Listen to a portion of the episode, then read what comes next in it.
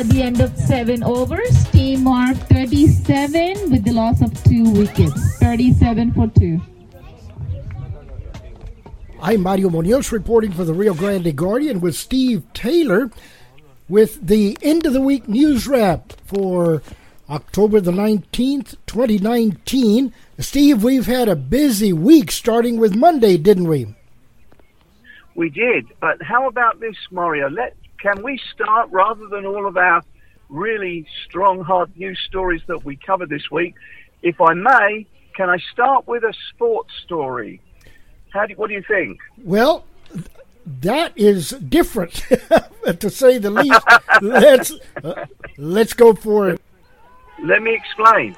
Okay, so I'm at the Harlon Block uh, Sports Complex in Weslaco um, at the invitation of the India Association of the Rio Grande Valley. You know, you and I have spoken about this group before because there's another cricket tournament. This is the first game of the new season of a new league, and um, there's a team here from India, and a, a, team comprising Indian nationals and a team comprising Pakistan nationals. Interesting part about this is that the mayor of Pharr, Ambrosio Hernandez, was here to kick things off. I know that's a, a soccer phrase, not a cricket one, but uh, he's he, he was here to to um, welcome, uh, start the new season off, and he's important to these guys because they're in discussions with the mayor about the possibility of having their own sports complex uh, in the city of Pharr. Uh, there, you need um, a very firm pitch to play cricket on, need a hard wicket. The, and the key here is they really would like to have floodlights so they can play night, to day night matches and practice in the evening after work. And uh, the mayor, Mayor Ambrosio Hernandez, is entertaining this idea, and he now he's got a um, he got he, has got an understanding of what the game of cricket's like and the size of the of the field. He's going to look at that and see if Pharr can can oblige. They have uh, different teams with all nationalities: Nepal, Sri Lanka, Bangladesh, India, Pakistan, South Africa, etc., etc. So, and the other message that these players um, gave me today is they welcome local Rio Grande Valley um, residents to come out and see the game, get to understand it, and enjoy enjoy this uh, this sport that's rather different to to uh, the normal fair area here in in, in the valley. Um, people say, well, it's sort of like baseball.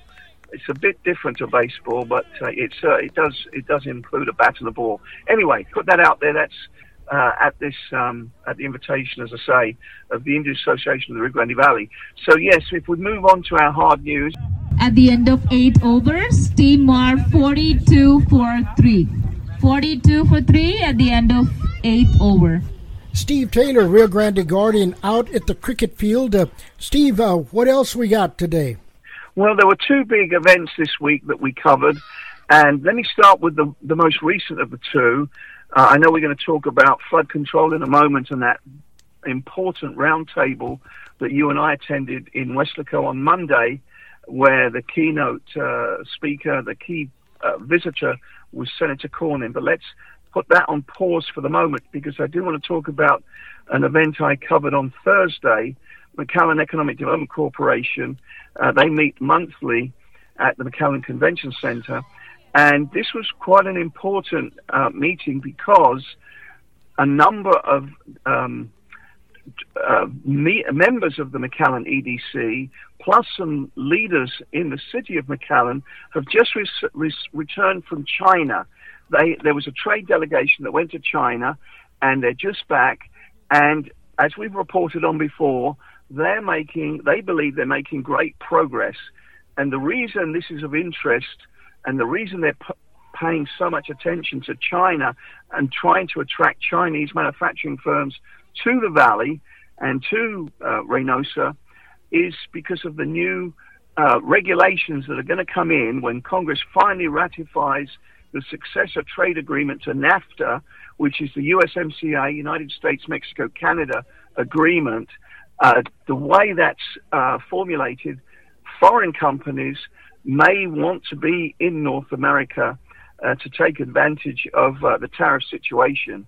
So China and Europe are definitely on the uh, agenda for McAllen EDC. And so, what I can report today is that those meetings in China, where they met dozens and dozens, maybe I think more than a hundred different companies that they connected with on that on that two week trip, uh, it went so well that yet again they're planning another visit, and uh, we'll have a story out on that uh, in the next day or so. But I can say that uh, McAllen EDC is taking this so seriously, they're going to go back in the new year for yet another visit to China, to the city of Shenzhen. Uh, they're getting great uh, feedback from from the people they're visiting over there.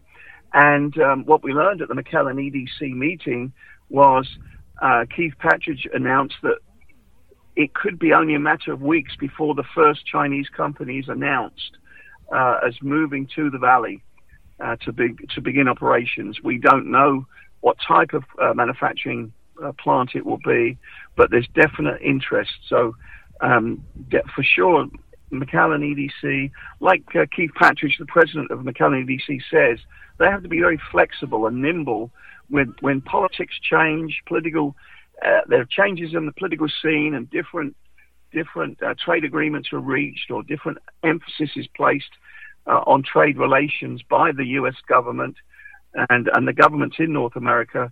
Uh, groups like McAllen EDC have to adapt, and that's what they're doing by now focusing on uh, China and Europe.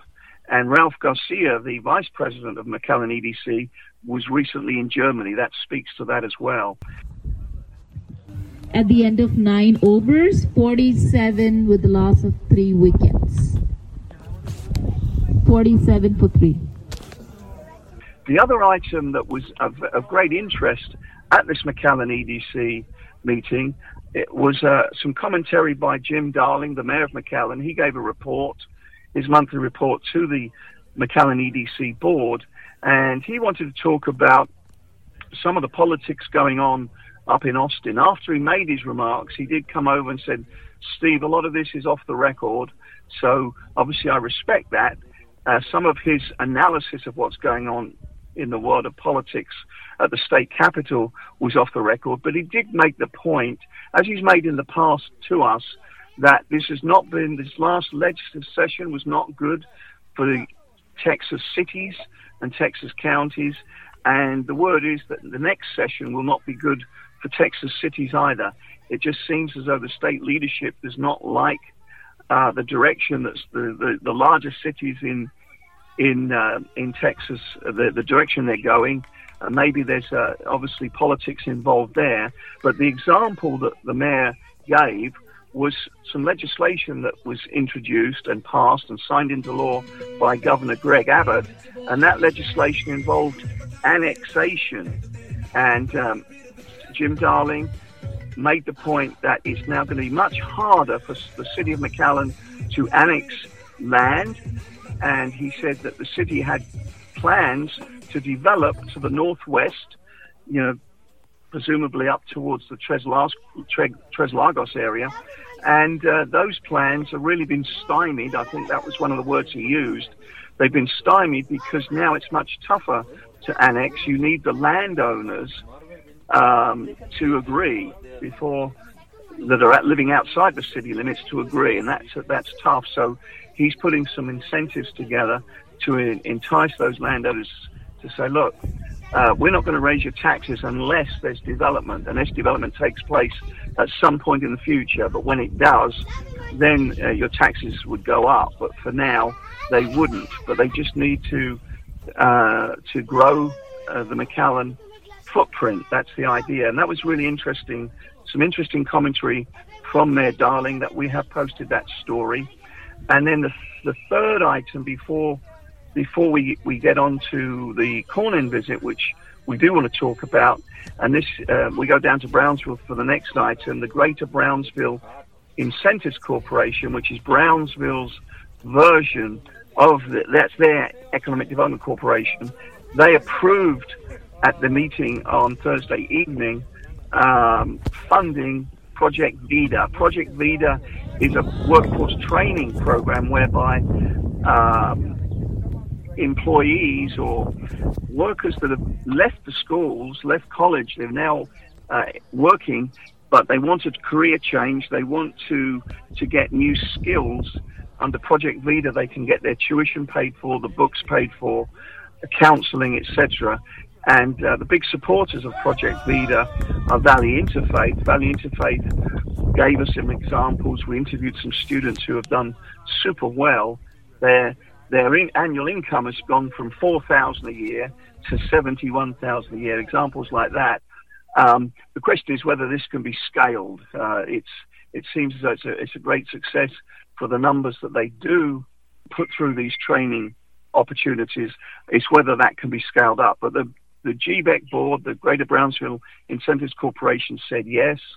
Uh, one of the board members was questioning how many years they should continue to fund it, given that they want it to be self-sustaining without the city uh, having to fund it. But uh, they approved it for for now at least, and so they've got full funding for for the next 12 months. Although they may review it in in six months, but that was another issue. And I should mention coming up soon. I don't have the date with me, but GBEC, the Greater Brownsville Incentives Corporation, is also having a, an important um, workforce training event. They've got a program that's won statewide recognition called We Grow Our Own. That's coming up. We'll be covering that uh, when it happens in a week or so. That's a big deal for uh, GBEC because uh, under the leadership of Mario Lozoya, uh, GBEC is putting a lot of emphasis on workforce training. So that's another story we covered. At the end of 10 overs, Team Mar 55 4 3. 55 with the loss of three wickets. And then I guess we should now move to the big event at the beginning of the week. You and I attended this. We, we went to Weslaco. Senator John Cornyn, Texas' senior senator, was in Weslaco for two roundtable events. One was a roundtable discussion on flood mitigation. The second was about international trade. With the flood mitigation, it was interesting. They toured uh, where the potential uh, Raymondville drain would would be uh, built. That's an important project, a big regional project for the valley. It's been talked about for many many years. They apparently they need 400 million dollars to make that happen. They've only got about 20, but Senator Cornyn, listen, Cornyn listened to that, and is going to try to to get an appropriation uh, approved by Congress, at least to get it authorized for uh, funding, and that would help the project. But the probably the most interesting part of that roundtable, as you know, was this um, testimony, uh, so to speak, by Jayne Harkins, the commissioner for the International Boundary and Water Commission, uh, the U.S. section of that commission. That's a federal commission, a federal agency that handles the um, all activity on the Rio Grande, the Rio Bravo. There's a Mexican section as well looking after the Rio Bravo, and they look after the water treaties. They deal with sanitation and flood control issues. Well, in her remarks, the commissioner, who's sort of brand new to this, she's only been commissioner for a year, uh, she she was very candid and said we just don't have the money for a number of projects, including a project to widen and uh, make the the floodwaters that flow through the Arroyo Colorado um, uh, work better, might be maintained in a, in a better way. She she said they were looking for ten million dollars. She said that's going to be hard to find. Senator Cornyn, as you know, was surprised to hear this. He said he was not aware that this federal agency was underfunded at a very he called he called it a constrained budget. He said he would work to to um, improve this, and we've talked about this in a in a different in the previous podcast. But uh, we posted the story uh, with Senator Cornyn saying that he was unaware just how poorly funded the the agency was, and within just a few hours of our story going out, uh, Senator Cornyn commented on one of our tweets to say that he has talked to appropriators in the Senate and they are tentatively agreeing to add an extra $15 million to IBD, IBWC's budget. Presumably, when that 50 million is approved, if it's approved, um, Commissioner Harkins then, then, can then get to work and fix the Arroyo Colorado uh, the mayor of Mercedes, Mercedes uh, Henry Hinojosa, was uh, one of the vocal, one of the uh, local leaders that, that was you know, disappointed that this Arroyo Colorado is not working as it should be. And when we get really serious floods, uh, the water has a negative flow, so the water, floodwaters, um, flood back into the cities, which is obviously not the purpose of that that um, arroyo. So that was one of the issues that one of the issues we covered at the um, at this very important and consequential roundtable discussions. Marv needs 25 runs of 25 balls to win the game. 25 off 25. One on inter- international trade was interesting as well because it was held at a warehouse owned by Joaquin Spamer and his CIL CI Logistics Group, which exports cotton, U.S. cotton, to Mexico and Asia. And uh, basically, uh, Joaquin Spamer reinforced the need uh, in, when he had his opportunity to have a conversation with Senator Cornyn. He made the point that uh, the U.S. needs to improve its relations with China because there are opportunities for the Rio Grande Valley, for this region, to attract inward investment from China. And Joaquin Spamer, you know, just going back to that first story we, we spoke about, uh, Joaquin Spamer was part of that McAllen Economic Development Corporation delegation that went to China. So I think that it was a very heavy week for, for, for, for news stories. I would say those were the highlights uh, that we, we covered this week. And Steve, of course, uh, I do want to mention that we've got some podcasts coming up with uh, highlights from both those events at CIL at the uh, Joaquin Spamer location, and also, of course, at the Hidalgo County Precinct 1 headquarters. And so, if it's okay with you, Mario, I'd like to now get back to this absorbing cricket game. At the end of 16 overs, 91 for 6. 91 for 6 at the end of 16th over.